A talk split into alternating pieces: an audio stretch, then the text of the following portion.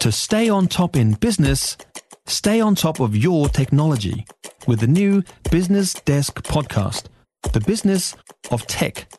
Listen on iHeartRadio or wherever you get your podcasts. All Blacks are finally back in action at the World Cup tomorrow evening, uh, tomorrow morning, our time actually. They play Italy in Lyon.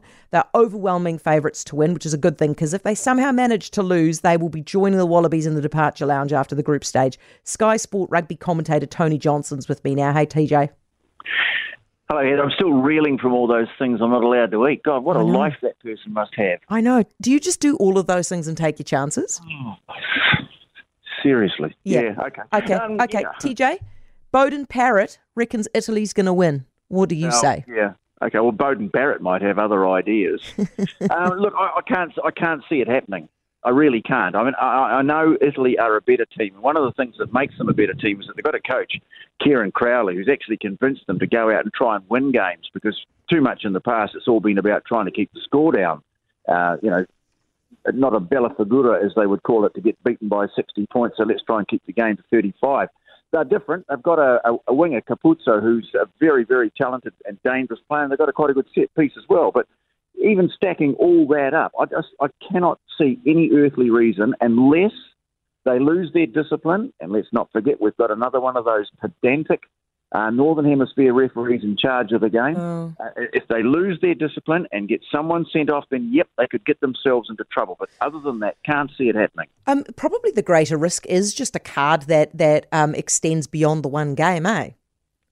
Well, there's that too. I mean, I think that they're very much at the point of let's just take things one at a time. But yep, suspensions, they're, they're a real issue. And I think the thing that worries me, and we saw further evidence of it again this morning in the uh, the game, that uh, Samoa Japan game, which is woeful inconsistency by the officials. Uh, and and you know you don't know what they're going to come up with in terms of a suspension. So take it out of the referee's hands. That's got to be one of the, the the things that they have to take into this game.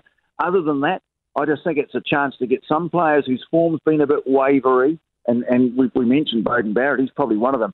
You know, they need a good game. They need a good game so they can they can win this up, win this, and set themselves up uh, for a run into the you know the do or die quarter final match.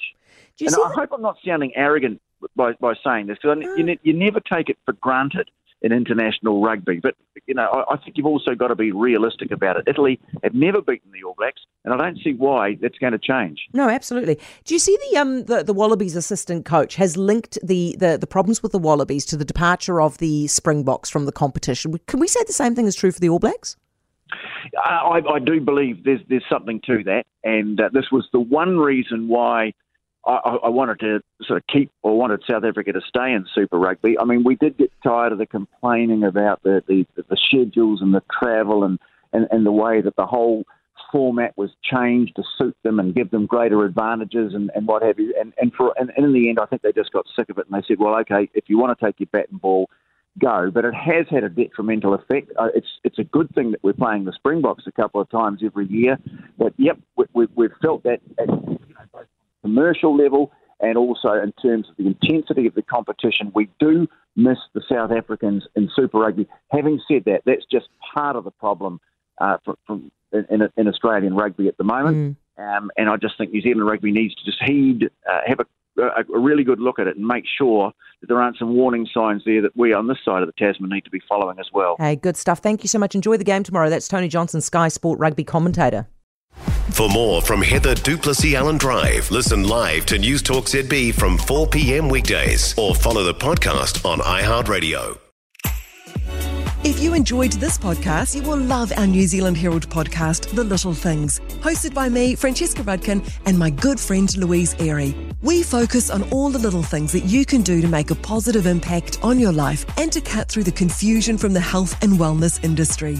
Join us every Saturday to hear from the experts for all the tips and advice you need. Just search The Little Things on iHeartRadio or wherever you get your podcasts.